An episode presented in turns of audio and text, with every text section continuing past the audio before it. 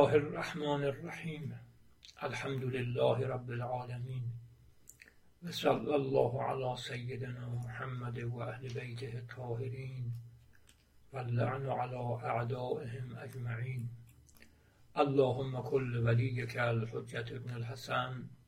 صلواتك عليه وعلى آبائه.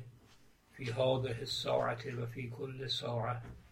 وليا وحافظا وقائدا وناصرا ودليلا وعينا حتى تسكنه أرضك توعا وتمتعه فيها طويلا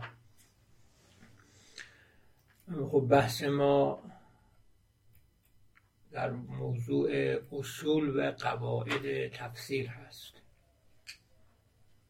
کلمه اصول جمع اصل اصل در معانی متعددی به کار می رود و از جمله به معنای ریشه هست در مقابل فرع که به معنای شاخه هست قواعد هم جمع قاعده هست. قاعده هم در لغت معانی متعددی داره. از جمله به معنای پایه می آید ولذا در قرآن کریم هم فرموده است و یرفع ابراهیم القواعد من البیت. اون موقعی که حضرت ابراهیم پایه های خانه خدا را بالا می آوردند این آیه اشاره به آن داره و از یرفع ابراهیم القواعد من البیت. در اینجا وقتی که گفته می شود اصول و قواعد تفسیر اگر در یک کلمه بخوایم معنا اون رو بیان کنیم معناش این میشه که ریشه ها و پایه های تفسیر. ولی خب با توضیح بیشتر به به این معناست اصول و قواعد تفسیر. یعنی قبل از اینکه ما ورود به تفسیر داشته باشیم باید یک مباحثی را یک مسائلی را که مربوط به قرآن هست این درباره اینها بحث بشه و اتخاذ مبنا بشه که اینها ریشه های تفسیر حساب میشه و یه دستورالعمل های کلی برای تفسیر صحیح قرآن بیان میشه که اونها را قواعد تفسیر مینامیم. اصول و قواعد تفسیر یعنی اون معرفت ها و باورهایی که اون معرفت ها و باورهایی نسبت به قرآن و مسائل آن که در چگونه تفسیر کردن قرآن و مسائل آن مؤثر است. اینها را اصول تفسیر مینامند.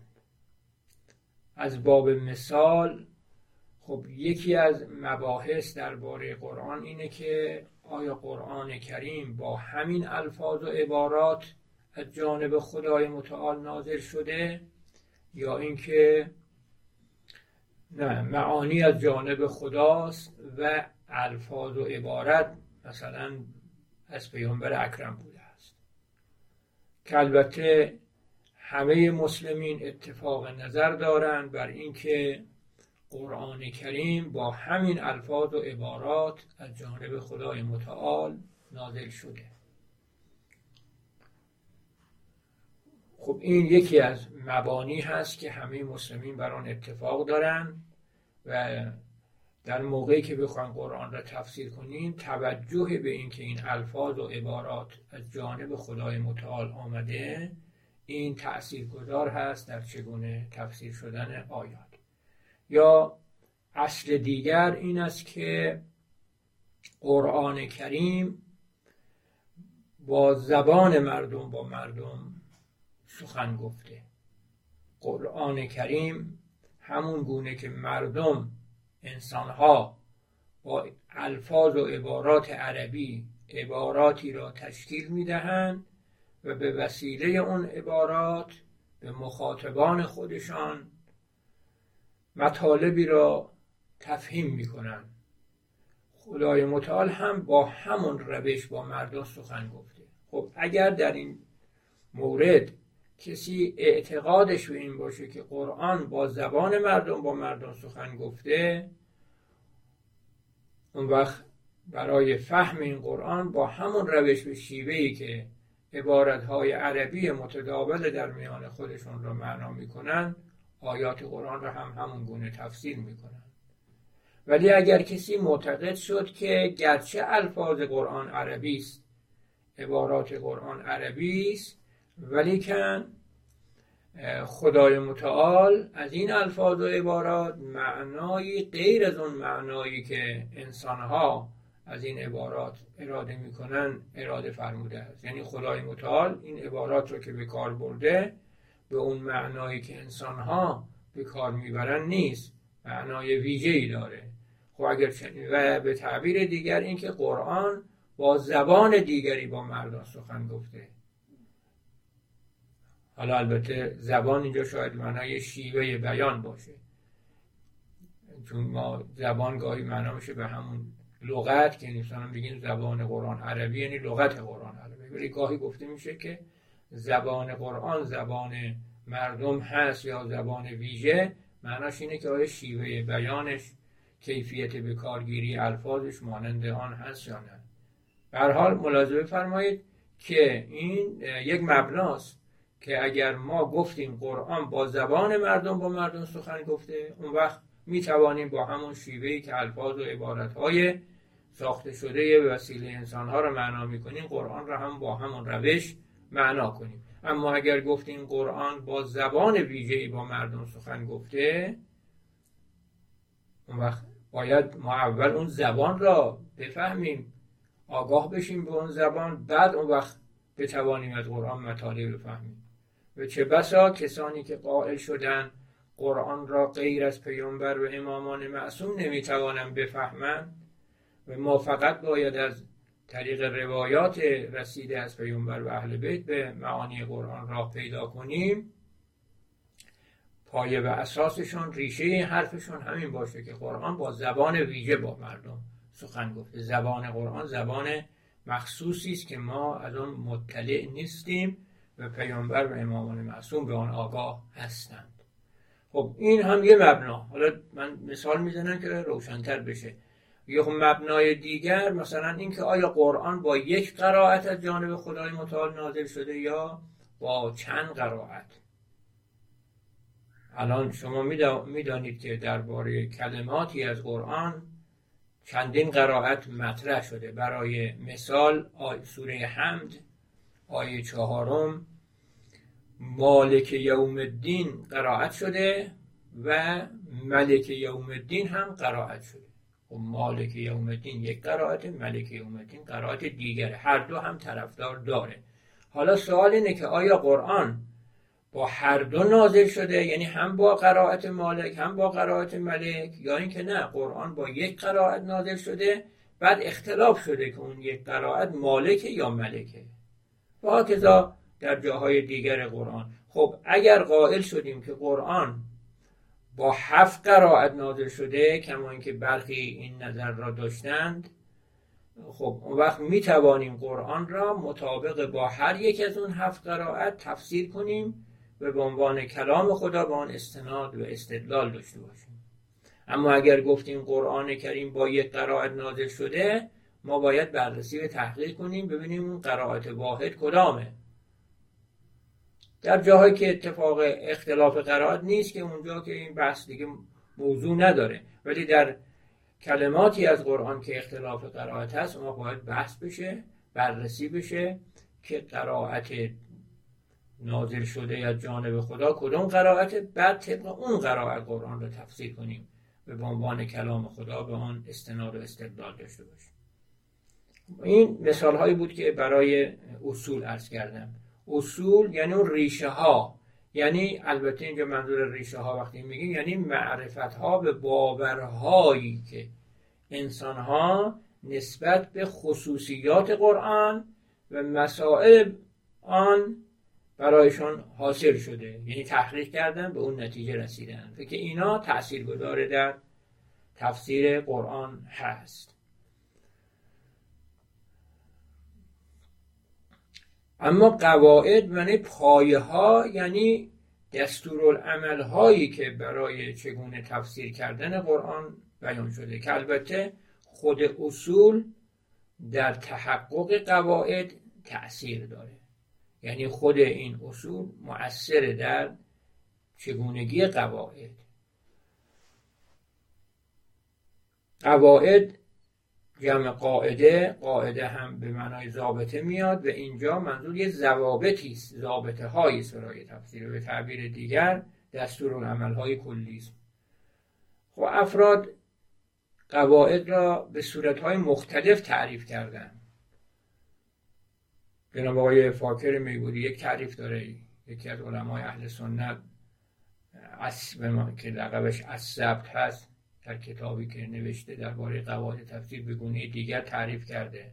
برخی دیگه جور دیگه تعریف کردن ولی ما قواعد تفسیر را در کتاب قواعد تفسیر قرآن به دستورالعملهای کلی معنا کردیم. گفتیم قواعد تفسیر دستورالعملهای کلی برای تفسیر قرآن مبتنی بر مبانی متقن عقلی نقلی و اقلایی. تکرار می‌کنم برای اینکه عزیزان در ذهنشان قرار بگیره یادشان بمانه قواعد تفسیر دستورالعملهای کلی برای تفسیر قرآن مبتنی بر مبانی متقن عقلی نقلی و اقلایی است.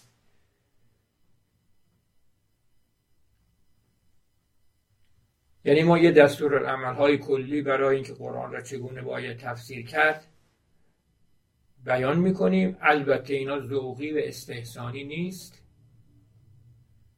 این دونه که هر کس سلیقه یک قاعده ای را بیان کنه یه دستور عملی را بیان کنه. نه. این باید مبتنی بر یک مبانی متقن یعنی مبانی که استوار باشه. یعنی پشتوانه عقلی و نقلی داشته باشه یا برهان عقلی بر اون مبنا دلالت داشته باشه یا آیه قرآن بر آن دلالت سریع و آشکار داشته باشه یا روایتی معتبر بر آن دلالت داشته باشه یا اینکه دست کم سیره اوغلا بر آن باشه. ببینید فرق عقلی و اوغلا این عقلی یعنی برهان عقلی. یعنی برهان عقلی این که چند مقدمه کنار هم چیده شود. و یک نتیجه قطعی از آن گرفته شود. اینوش میگن برهان عقلی ولی اوغلایی وقتی میگین منظور اینه که سیره و عملکرد اوغلا چنینه که البته اون سیره و عملکرد اوغلا اگر در محضر معصومین ائمه طاهرین صلوات الله علیهم اجمعین انجام گرفته باشه و اونها تخطئه نکرده باشن اون وقت تقریر معصومین نسبت به اون عمل کرد حاصل میشه و از تقریر معصومین می‌فهمیم که این عمل کردی درسته. پس باید این قواعد مبتنی بر یک مبانی متقن عقلی یعنی برهانهای عقلی باشه یا مبتنی بر مبانی متقن نقلی یعنی آیه ای از قرآن که دلالت رو سریح و آشکار بر آن داشته باشه و یا اینکه روایتی معتبر که دلالتی سریح و آشکار بر آن داشته باشه؟ یا اوغلایی یعنی سیره و عملکرد اوغلات قرآن باشه. اینا رو بهش میگیم قواعد تفسیر. و این قواعد تفسیر اگر محقق بشه یعنی یک قواعدی برای تفسیر قرآن بر اساس مبانی متقن عقلی نقلی تأسیس بشه این قواعد اولا موجب میشه که تفسیر ضابط من و قاعد من باشه و ثانیا اینکه خطاهای خطاهای تفسیری کاهش پیدا کنه. اگر رعایت بشه اون قواعد بسیاری از خطاها که در تفسیر واقع شده این خطاها دیگه از بین میره و مفسر با وجود اون قواعد از خطاها مسون میمونه. این یک تعریفی حالا در حد این جلسه برای اصول و قواعد تفسیر. حالا بد نیست که یه دو نمونه هم از قواعد تفسیر رو به عنوان مثال ذکر کنیم که روشنتر بشه. برای مثال اینکه خب مفسر باید وقتی که آیه ای را می‌خواد تفسیر کنه با مفاهیم مفردات آیه با مفاهیم کلماتی که در آیه به کار رفته آشنا بشه. و با توجه به اون معانی و مفاهیم آیات کریمه را تفسیر کنه. یکی از کارهایی که مفسر باید انجام بده. خب حالا این سوال میشه که قبلا این را عرض کنم تا بعد اون سوال رو مطرح کنم. خب اینجا اول باید در نظر گرفته طبق کدام یک از مفاهیم؟ معانی کلمات ذاتی که نیست اعتباریه. این کلمات را اعتبار کردن که این کلمه این معنا رو داشته باشه اون کلمه معنای دیگر داشته باشه. به اصطلاحی که در علم اصول فقه آمده اینها معانیشون وضعیه. وضعی همون یعنی قراردادی. قرار دادن این کلمه این معنا اگر این کلمه با اون کلمه ترکیب شد به این صورت چنین معنایی داشته باشه. اگر به صورت دیگر ترکیب شد معنای دیگری داشته باشه. اینا همه تابع اعتباره. خب حالا این الفاظ و عبارات که از جانب خدای متعال نازل شده و اینها هم معانیشون اعتباری هستند اینها ممکنه در زمان نزول قرآن یک معنا داشته باشه و بعد از نزول قرآن به مرور زمان معنا تغییر پیدا کنه و معانی دیگری برای این کلمات حاصل بشه. خب حالا سوال اینه که ما طبق کدام معنا باید آیه رو در نظر بگیریم و تفسیر کنیم؟ آیا طبق معنایی که در زمان نزول داشته یعنی مفهوم کلمات در اصل نزول قرآن؟ یا اینکه نه در هر اصلی وقتی که می‌خوایم تفسیر کنیم آیه را طبق مفهومی که در اون اصل برای کلمه هست معنا کنیم. یعنی تفسیر آیه طبق مفهوم کلمه اون مفهومی که در زمان تفسیر برای اون کلمه هست.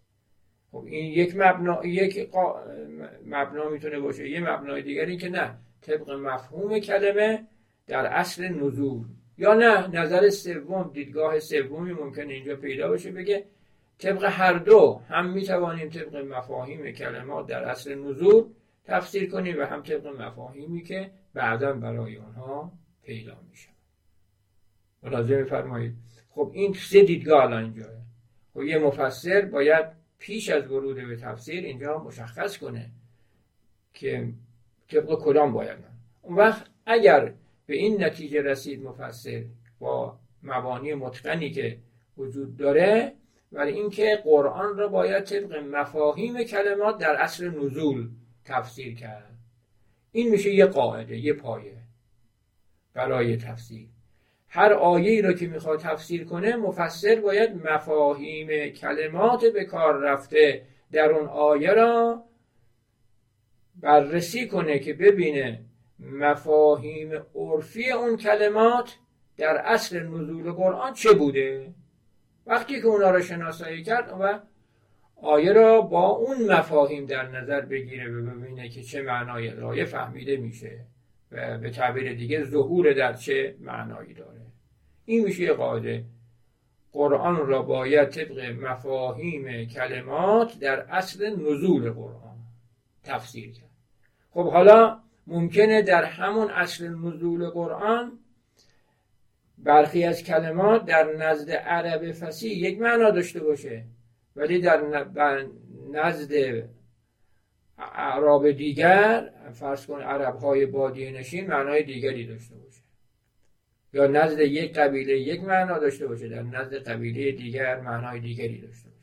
یا مثلا نزد عرب حجاز یک معنا داشته مثلا در نزد عرب شام معنای دیگری. و هاکذا. اینجا چه باید کرد؟ خب این هم بالاخره باید بررسی بشه. با مبانی متقن روشن بشه که حالا اگر ما به این نتیجه رسیدیم در بحث بیان قاعده که قرآن با چون عربی فسیح هست باید طبق مفاهیم عرفی کلمات نزد عرب فسیح تفسیر بشه. ما دیگه باید اون معانی را که برای این کلمه نزد عرب غیر فسیح هست اونها رو دیگه لحاظ نکنیم و کلمات رو به اون معنا ندانیم. بلکه با معنایی که نزد عرب فسیح برای اون کلمات هست قرآن را طبق آن معنا کنیم.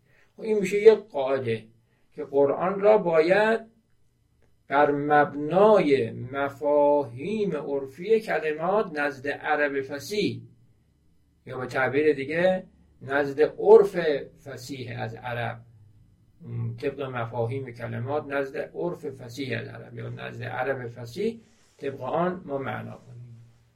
این میشه یه قاعده. یا مثلا وقتی که می‌خوایم آیه ای را معنا کنیم آیا ما حق داریم که کلمات را طبق معانی مجازی در نظر بگیریم و بر اساس آن آیه را تفسیر کنیم. یعنی در تفسیر آیه کلمه را بر معانی مجازی آن حمل کنیم. یعنی بگیم این کلمه به این معناست این معنای مجازی. این رو می‌توانیم بگیم یا نه؟ خب این باز یک بحثی است که باید قبلا مفسر دربارش تحقیق کرده باشه. قاعده صحیح رو به دست آورده باشه و ما طبق اون قاعده. که مثلا یه قاعده می‌تونه اینجور باشه. باید در تفسیر قرآن از حمل کلمات بر معانی مجازی بدون قرینه صارف از معانی حقیقی پرهیز کرد. یعنی اگر کسی بخواد آیه را طبق معانی مجازی تفسیر کنه این در صورتی مجاز است که قرینه ای در خود آیه باشه دلیلی در خود آیه باشه شاهدی در آیه باشه که به ما بفهمونه که خدای متعال از این کلمه معنای حقیقی را اراده نفرموده به معنای مجازی را اراده کرد. اون وقت میده ولی اگر هیچ قرینه و شاهدی نباشه اصل اینه که قرآن طبق معنای حقیقی باشه. آیه قرآن از کلماتش معنای حقیقی اراده شده باشه. خب این باز میشه یه قاعده دیگر. خب این تا اینجا انشالله روشن شده که مراد از اصول تفسیر چیه و از قواعد تفسیر چیه.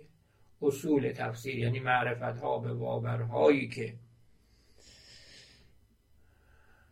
نسبت به قرآن و مسائل مربوط بر آن حاصل میشه که در چگونه تفسیر کردن قرآن تاثیر گذاره. ولی قواعد تفسیر یعنی های کلی مبتنی بر مبانی متقن عقلی نقلی و اقلایی است که با وجود آنها تفسیر ضابط من میشه و با رعایت آنها خطاهای تفسیری کاهش مییابد. خب اکنون که بحث اصول به قواعد تفسیر مشخص شد باید توجه داشت که ما اگر بخوایم تفسیرمون تفسیر صحیحی باشه باید پیش از ورود به تفسیر قرآن ما با اصول به قواعد تفسیر آشنا به آگاه بشیم. ببینید آقایونی که با فقه آشنا هستن فقه و اصول می‌دانند که فقه که همون به اصطلاح استنباط احکام دینی هست فهم احکام دینی هست احکام شریعت. یه اصول فقه براش داریم. اصول فقه. که اگر اون اصول فقه را کسی نداند نمی‌تواند احکام شرعی را درست استنباط کنه و بفهمد. ولذا در کتاب های اصول فقه تعریف کردن اصول فقه قواعدی است که فراهم شده برای استنباط احکام شرعی از منابع مخصوص به اصول فقه برای فقه فراهم شده. قواعدی است که برای فقه قواعدی است برای فقه تحصیل شده که استنباط احکام بر اساس اون انجام بگیره. خب اگر اصول فقه را شخصی خوب تحقیق نکرده باشه و به اصطلاح اگر کسی مشتهد در اصول فقه نباشد یعنی اون کوشش به تلاش لازم برای فهم اصول و پایه های فقه را حاصل نکرده باشه این نمی‌توانه فقیه باشه و نمی‌تواند این دیدگاه هایی که درباره درباره احکام شرعی ارائه میده دیدگاه های معتبر و قابل اعتمادی باشه. همچنان که برای فقه اصول فقه لازم است همچنان که برای فلسفه منطق لازم است یعنی کسی اگر بخواد وارد مباحث فلسفی باشه بخواد وارد مسائل فلسفی بشود لازم است که پیش از فلسفه علم منطق را فرا گرفته باشه. تا بداند که برهان عقلی رو که می‌خواد تشکیل بده چگونه باید این برهان باشه تا نتیجه قطعی داشته باشه؟ پس همان گونه که برای فلسفه و مباحث کلامی خوندن منطق لازم و ضروری است و برای مباحث فقهی فهم اصول فقه لازم است برای تفسیر قرآن هم اصول و قواعدی لازم است. و همون گونه اگر کسی بدون خوندن علم منطق بدون تحصیل علم دانش منطق وارد مباحث فلسفی و کلامی شود خطاهاش بسیار خواهد بود و همان گونه اگر کسی بدون اینکه در اصول فقه تلمز و تعلم کرده باشه بدون اینکه اصول فقه را فرا گرفته باشه و با آن با تحقیق به نتیجه رسیده باشه نمی‌توانه در فقه احکام شرعی هم موفق باشه. در تفسیر قرآن هم اگر کسی بدون آگاهی به اصول و قواعد تفسیر وارد تفسیر شود این هم خطاهای تفسیریش فراوان خواهد و از طرف دیگر هم و از طرف دیگر هم در نظر بگیرید اگر ما اصول و قواعدی برای تفسیر نداشته باشیم ما این اختلافی که در تفسیرها پدید میاد یک مفسر بگونه ای معنا می‌کنه مفسر دیگر بگونه دیگر معنا می‌کنه. ما معیار و ضابطه ای برای تشخیص تفسیر صحیح ناسحی نداریم. پس دلیل دیگر برای ضرورت و لزوم تحصیل اصول به قواعد تفسیر قبل از تفسیر اینه که اگر ما اصول به تفسیری ما اگر اصول به قواعد تفسیری را آگاه نباشیم یا به تعبیر دیگر اصول به قواعدی برای تفسیر وجود نداشته باشه و برای تشخیص تفسیر صحیح و از ناصحی ما ضابطه معیاری نخواهیم داشت. ولی با وجود اصول به قواعد تفسیر خب ملاحظه می‌کنیم بررسی می‌کنیم کدام تفسیر مطابق با اصول و مطابق با قواعد.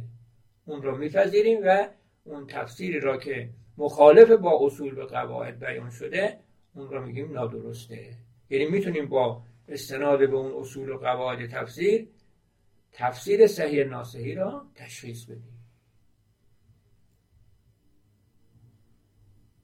اینها هم دلایلی است برای ضرورت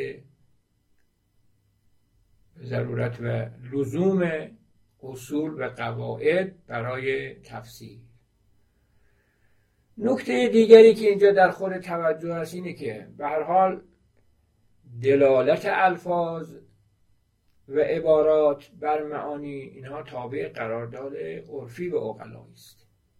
یعنی انسان ها برای اینکه با همدیگر بتوانند گفتگویی داشته باشند مطالب خودشون را به دیگران منتقل کنند یک قراردادهایی نسبت به کلمات و الفاظ و عبارات پذیرفتن که اینا رو بهشون میگیم اصول اقلایی محاوره. حالا بخشیش مربوط به ادبیات عرب هست که ازش تعبیر به قواعد ادبی میشه.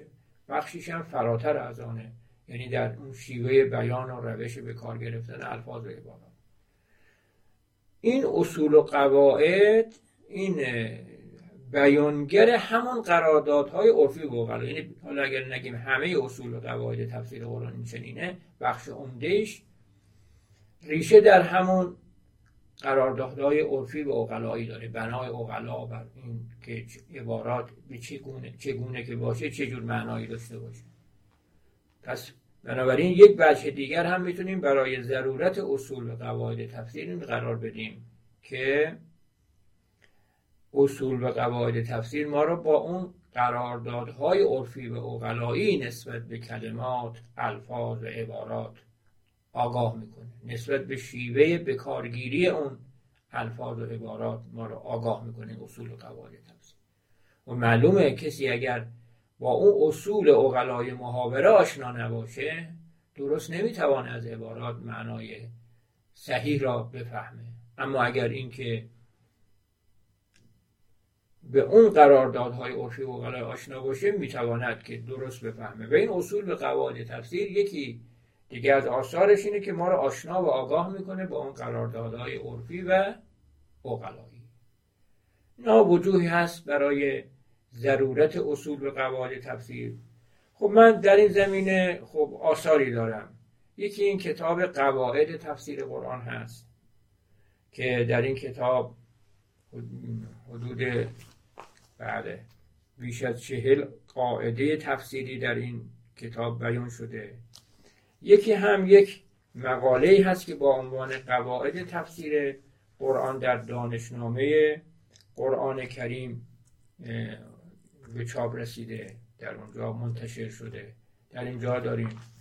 و پیش از اینها هم یک کتابی بود که با عنوان روش شناسی تفسیر قرآن تعلیف شده که مشترک بود بین بنده و بین من به چند نفر دیگه از همکاران که با همکاری چند نفر دیگر نوشته که فصل اولش که و فصل دومش که در این مباحث مبانی و قواعد هست به قلم من بوده و البته با مطالعه و بررسی دیگر همکاران یعنی در واقع همکاری در این حد بوده که مطالب که نوشته می شده اونها هم مطالعه می‌کردن. در اونجا هم این مباحث مبنایی و قواعد تفسیر بیان شده. در این آثارمون خب ما مطالبی داریم. حالا من برخی از عبارات اون مقاله ای را که در همین دانشنامه به چاپ رسیده می‌خونم براتون که اون هم بیانگر همین ضرورت هست. بیانگر اینکه قواعد تفسیر لازم است که یک مفسر بداند و وارد تفسیر بشود. در صفحه حالا البته در دانشنامه ممکنه صفحش فرق کنه. عنوان که شما به دانشنامه مراجعه کردید و در اونجا این عبارات را خواهید دید. اینجا نوشتم که خب قرآن کریم برترین و کاملترین کتاب آسمانی است که از جانب خدای عزیز و حکیم و رحمان و رحیم برای هدایت انسانها به ویژه پرهیزکاران و نیکوکاران نازل شده. اعجاز آن سند حقانیت آن و منبع هدایت بودن آن مورد اتفاق جمعی مسلمانان و عظمت و برتری آن مورد اذعان انسانهای فریخته است. خدای متعال آن را بر آخرین و برترین پیامبرش نازل فرمود تا آیات آن را بر مؤمنان و غیرانان تلاوت و معارف و احکام آن را تبیین کند. با هدایت های نورانی آن مردم را از تاریکی های گمراهی بیرون آورد و به نور هدایت برساند. اون حضرت نیز پس از عمری تلاش و سعی بلیغ در رسوندن آیات آن و تعلیم و تبیین های آن و تزکیه و تربیت انسان ها در پرتو هدایت های آن در سال آخر در سال آخر و روزهای پایانی عمر پربرکت خیش مکرر بر بهرهگیری از هدایت قرآن تأکید و تمسک به قرآن و اهل بیت ویژه خود را تنها راه مسون موندن امت اسلامی از انحراف و گمراهی معرفی کردند خب این تا اینجا اهمیت استفاده از قرآن برای هدایت و برای اینکه انسان راه صحیح قرب به خدا را به دست آورد. اهمیت قرآن ولی حالا با این اهمیتی که استفاده از قرآن داره برخی بهره خود از این کتاب با عظمت را تکذیب آن قرار داد. تکذیب کردن. گفتن نه از جانب خدا نیست. که قرآن کریم هم اشاره به این مطلب داره. که میفرماید این که انه لقرآن کریم فی کتاب مکنون لا یمسه الا المطهرون تنزیل من رب العالمین. افانتم به هذا الحدیث افانتم به هذا الحدیث مدهنون و تجعلون و تجعلون رزقکم انکم تکذبون. بهره شما خودتون را از این قرآن رزق خودتون را از این قرآن. این قرار می‌دید که او رو تکذیب می‌کنید. اون یه و گروهی راه هجران و دوری از قرآن را پیش گرفتن. از قرآن جدا شدن. به طرف قرآن نیامدن. که اینها در روز دارد در آیه شریف که روز قیامت خود پیامبر اکرم شکوه می‌کنه در یا رب ان قوم اتخذوا هذا القرآن محجورا. یه این راه پیش گرفتن. از قرآن دوری کردن. به سراغ قرآن نیامدن. و گروهی به قرائت و حفظ آیات آن اکتفا کردن. ولی گروه های فراوانی از عالمان مسلمان علاقمند به این کتاب به تفسیر آن روی آوردن و تا کنون کتابه های تفسیری فراوانی با اسلوب و شیوه ها و روی کرده های اعتقادی مختلف برای این کتاب تعلیف و مجالس تفسیری فراوانی تشکیل شده و می شود روی کرده تفسیری داشتن به قرآن کریم به جا و ستودنی و کسرت کتاب های تفسیری و مجالس تفسیر موجب خوشحالی و خورسندی است. اما باید توجه داشت هرچه با عنوان تفسیر قرآن گفته یا نوشته می شود مفید ارزنده و موجب خوشحالی نیست. تفسیری مفید و موجب خورسندی است که عالمانه روشمند مبتنی بر مبانی متقن و با رعایت و با رعایت قواعد تفسیری معتبر. یعنی قواعدی که مستند به مبانی عقلی نقلی یا اقلایی باشد و تفسیرهای ذوقی و استحسانی بیمبنا و بدون آگاهی از قواعدی که در تفسیر باید رعایت شود اگر ضررش از روی نیاوردن به تفسیر قرآن بیشتر نباشد قطعا کمتر از آن نیست. نهایت ضرر و پیامد روی نیاوردن به تفسیر قرآن محروم موندن از برخی آموزه ها و هدایت های قرآن کریم است که آگاهی و استفاده از آنها متوقف بر تفسیر است. ولی در تفسیرهای ذوقی و استحسانی بیمبنا و بدون رعایت قواعد تفسیر معتبر از سوی کسانی که به مبانی و قواعد تفسیر و سایر علوم پیش نیاز تفسیر آگاهی ندارند و با مطالعه آیات هرچه به ذهنشون آید به عنوان تفسیر بیان می‌کنن افزون بر اینکه در بسیاری از موارد معنایی که برای آیات بیان می شود معلوم نیست معنای واقعی آیات باشد و در نتیجه گروندگان به آن تفسیر و آموزه ها و هدایت های واقعی قرآن نمی‌رسند. علاوه بر آن خطر ابتلای به افترا و نسبت دادن مطالب نامعلوم به خدا در این گونه تفسیرها بسیار زیاده. و با توجه به آیات و روایاتی که از تفسیر بدون علم و نسبت دادن مطالب نامعلوم به خدای متعال به شدت نحی و نکوهش شده شدت ضرر و خطر این گونه تفسیرها و اهمیت و ضرورت آگاهی از قواعد تفسیر و رعایت آن در تفسیر آشکارتر می شود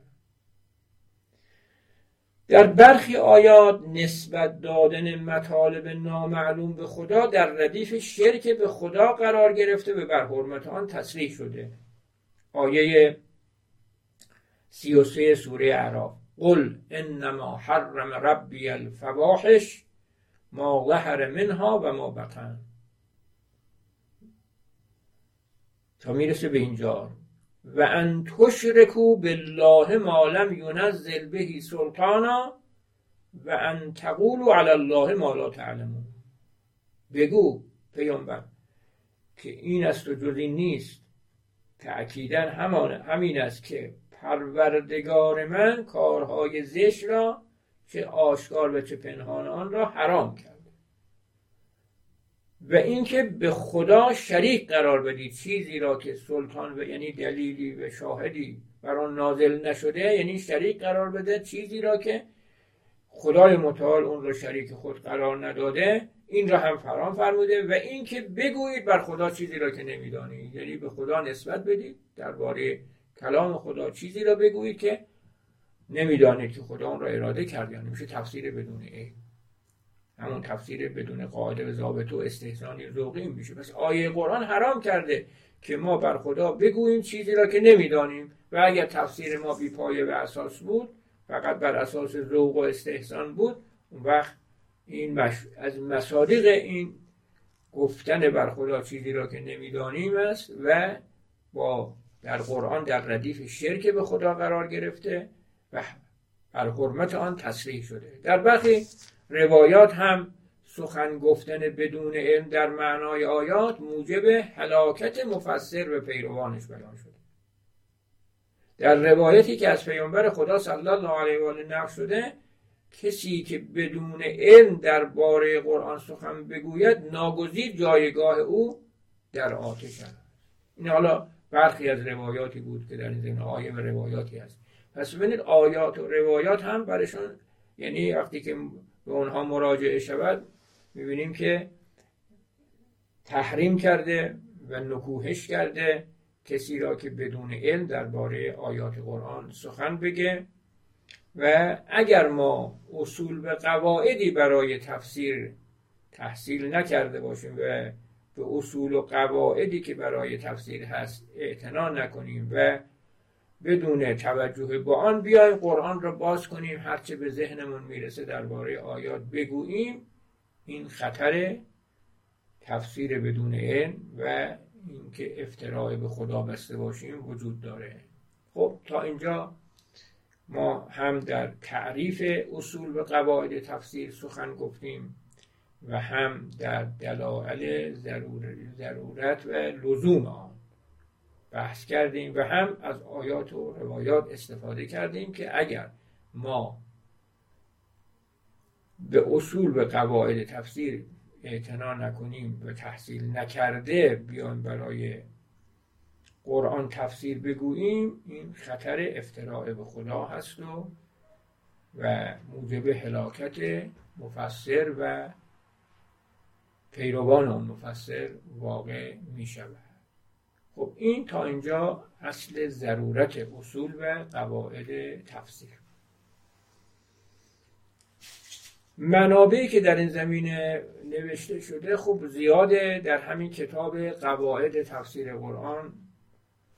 کتاب های بسیاری از قرن هفتم تا کنون که درباره قواعد تفسیر نوشته شده ما اونجا معرفی کردیم. عزیزانی که بخوان اطلاع از پیشینه مباحث داشته باشن می‌تونن به همون کتاب قواعد تفسیر قرآن مراجعه کنن و از کتاب هایی که در قرن اخیر نوشته شده و در عصر حاضر خب یکی همین کتاب قواعد تفسیر قرآن است که در سال 94 که این چاپ شد در سال 95 کتاب سال حوزه معرفی شد. اینا عزیزان می‌تونن این را استفاده کنن و الان این کتاب هم در خیلی جاها به عنوان کتاب درسی در حوزه و در دانشگاه هایی که در رشته علوم قرآن و حدیث هست از آن استفاده میشه.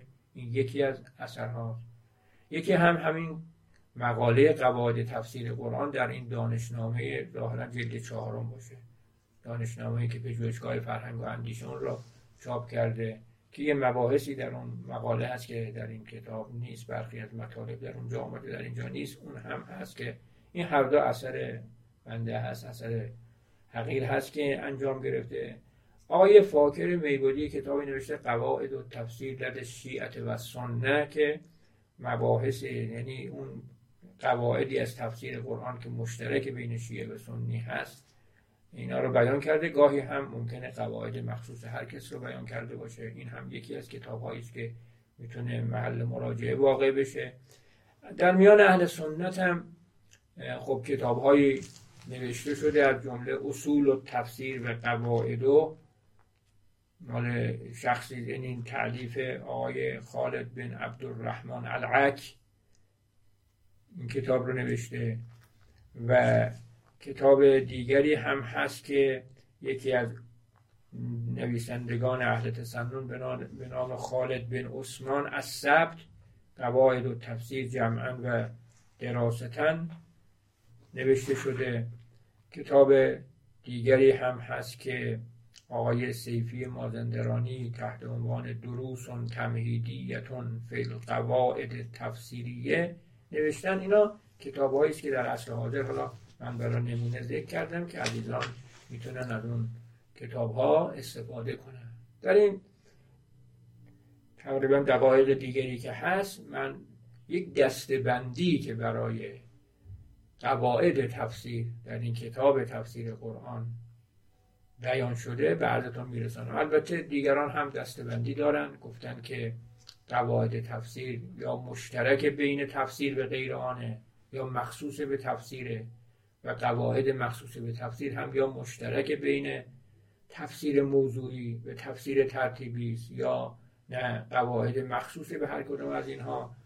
خب این یه نوع دستبندیه که ما این دستبندی را به هر حال گفتیم فایدش اندکه و مشکلاتی داره که حالا دیگه الان جای بیان آن نیست. ولی ما دستبندی قواعد تفسیر را بر این اساس قرار دادیم. که فرایند تفسیر را می‌توان به پنج مرحله تقسیم کرد. یعنی کارهایی که یک مفسر برای تفسیر یک سوره یا تفسیر یک آیه یا تفسیر چند آیه انجام میده این از یه جا شروع میشه به جا ختم میشه. و ما می‌تونیم این مجموعه کارها را که از یه جا شروع به جا ختم میشه اینها را در پنج مرحله قرار بدیم. و به تعبیر دیگر مفسر با تفسیر می‌خواد به مراد خدای متعال آگاه بشه. به تعبیر دیگه مقصد مفسر آگاه شدن به مراد خدای متعاله. و برای رسیدن به این مقصد گام هایی برمیداره ما می‌توانیم این قدم هایی را که او برمیداره تا به اون مقصد برسیم پنج گام قرار در پنج گام تصور کنیم پس برای تحقق تفسیر قرآن پنج گام باید برداشته بشود به یک تعبیر یا باید پنج مرحله گذرانده بشه تا ما به اون نتیجه نهایی تفسیر برسیم. و اون عبارت از این اون پنج مرحله. اول مرحله اول تشخیص قرائت صحیح قرآن. یعنی باید یک مفسر. البته این فقط در آیاتی است که اختلاف قرائت وجود داره. در اونجا باید این کار اولی که مفسر انجام میده اون جاهایی که اختلاف قرائته قرائت صحیح را شناسایی کنه. این تشخیص قرائت صحیح گام اول است. مرحله اول. مرحله دوم آشنایی با ادبیات آیه یعنی با مفاهیم عرفی کلمه ساختار ادبی کلمه ها و جمله ها. آشنا به آگاه بشه این رو شناسایی کنه این کاری که مفسر باید انجام بده. تک تک کلماتی که در آیه به کار رفته با معنا و مفهوم اونها آشنا بشه و همچنین هیئت و شکل کلمه ها رو شناسایی کنه فرض کن مثلا کلمه الرحمن و الرحیم که هر دو ریشه اونها رحمته یعنی هر دو از کلمه رحمت اشتقاق یافته خب فرق الرحمن و الرحیم چیه؟ الرحمن و الرحیم هر دو از کلمه رحمت اشتقاق یافته جدا شده. فقط شکلشون فرق می‌کنه. در الرحمن رحمت به هیئت فعلان ساخته شده. یعنی شکل شکل فعلان هست. و الرحیم هیئت فعیل داره. و یه مفسر باید فرق اینا رو بدونه بدونه که مثلا رحمت در هیئت فعلان چه سیغه است؟ و چه معنایی را افاده می‌کنه وقتی که در هیئت فعیل بود؟ چه معنایی را افاده می‌کنه باید با ساختار کلمات آشنا باشه. و همچنین باید با ساختار جمله ها در جمله جمله که ساخته شده این جمله مثلا جمله اسمیه است جمله خبریه جمله فعلیه است آیا این خبره یا این انشاء آیا این جمله مستعنفه است یا معطوفه به جمله قبله؟ اینا را مثلا باید بدونه. این کلمه که در این جمله هست حال تمیز مثلا. اینا باید با اینا آشنا باشه با ادبی با یک کلمه اینجور میگیم. میگیم با ادبیات آیه باید آشنا بشه. این مرحله دومه. کار مفصل مرحله سوم اینه که قرائن متصل آیه را شناسایی کنه و با توجه به اون قرائن و با توجه به اون قرائن نگاه کنه ببینه که از آیه چه معنایی فهمیده میشه و آیه ظهور در چه معنایی داره. یعنی باید ما هم قرائت صحیح در نظر بگیریم هم ادبیات آیه را درست بشناسیم و در نظر بگیریم و هم قرائن متصل آیه را تا بتوانیم بفهمیم که ظاهر آیه چیه. از ظهور آیه چه معنای استفاده میشه. این مرحله سوم هست مرحله چهارم اینه که خب ما ببینیم این آیه قرآن منفصل هم داره یا خیر. قرآن منفصل یعنی آیات دیگری که مرتبط با این آیه است روایاتی که معتبر با این آیه است برهانهای عقلی که مرتبط با این آیه هست اینا را شناسایی کنه و با توجه به اونها نگاه کنه که ببینه که آیه ظهور در چه معنایی داره که اینجا گاهی ممکنه حتی علوم تجربی مطالب یافته های علوم تجربی هم تأثیر گذار باشه به عنوان یک البته در صورتی که به صورت قطعی به دست آمده باشه. خب مرحله چهارم توجه به قرائن منفصل آیات. یه آیه رو که می‌خوایم تفسیر کنیم. خب اول ما ظهور آیه رو به دست میاریم بعد در صدد برمیان که ببینیم اون ظاهر مراد خدا هست یا خیر. برای اینکه بفهمیم ظاهر مراد خدا هست یا نه باید تفحص از قرائن منفصل بشود. اگر قرینه منفصلی برخلاف اون ظاهر نبود اون وقت می‌فهمیم که اون ظاهر مراد خدا هست. ولی اگر آیه به ما فهمون که اون ظاهر مراد نیست اینجا خب ما باید طبق اون قرینه عمل کنیم. برای مثال مثلا در بحث شفاعت اگر وقتی گفته میشه وتقو یوما لا تجزی نفس عن نفس شیئا ولا یقبل منها شفاعتون این ولا یقبل منها شفاعتون ظهور داره در اینکه هیچ شفاعتی نیست. به اصطلاح ادبی میگن نکره در سیاق نفیه به افادی عموم می‌کنه. هیچ شفاعتی نیست. خب ما نمی‌توانیم الان این ظاهر رو مراد خدا بدونیم مگر بعد از فحص از قرآن منفصل. ولی وقتی که آیات دیگر را که مرتبط با این آیه است درباره شفاعت در نظر می‌گیریم می‌فهمیم منظور اینه که شفاعتی بدون اذن خدا نیست.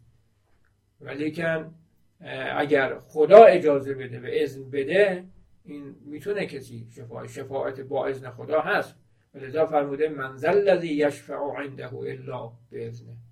حالا برای مثال ارز کردم که به حال مرحله چهارم توجه به قرآن منفصله شناسایی قرآن منفصل آیه و توجه به آن. مرحله پنجم اینه که خب حالا ما مجموعه این اطلاعاتی که کسب کردیم حالا ملاحظه کنیم ببینیم که آیه شریفه با دلالت مطابقی چه معنایی رو میفهمونه و با دلالت های غیر مطابقی مثلا دلالت التزامی دلالت اشاری دلالت اقتضا و ایما چه معنایی رو میفهمونه. و چه معنایی رو با دلالت منطوقی میفهمونه و چه دلالتی رو با دلالت مفهومی. حالا مفهوم مفهوم موافق داره مخالف داره. خلاصه مرحله پنجم اینه که توجه به دقت بکنه و دلالت های مختلف آیه را نسبت به مطالب به دست بیاره. این پنج مرحله برای تفسیر قرآن. خب حالا قواعد تفسیر را می‌توان بر اساس این پنج مرحله دستبندی کرد. به این صورت که قواعدی که در مرحله تشخیص قرائت صحیح کاربرد داره قواعدی از تفسیر قرآن که در مرحله تشخیص قرائت صحیح کاربرد داره قواعدی که در مرحله آشنایی با ادبیات آیه کاربرد داره قرائنی که با مرحله توجه به قرائن متصل آیات کاربرد داره قواعدی که در مرحله توجه به قرائن منفصل آیات کاربرد داره و نهایتا قواعدی که در مرحله توجه به اقسام دلالت ها کاربرد داره. و این شش دسته از قواعد یعنی قواعد تفسیر تا اینجا به شش دسته تقسیم شد. حالا برخی قواعد هستند که در همه این مراحل پنجگانه کاربرد دارن و مورد استفاده قرار می‌گیرن که اون میشه دسته شیشم و لذا در کتاب قواعد تفسیر قرآن که خدمت شما عرض کردم و کتاب این است که همین قواعد تفسیر قرآن در اینجا قواعد تفسیر به شش دسته تقسیم شده.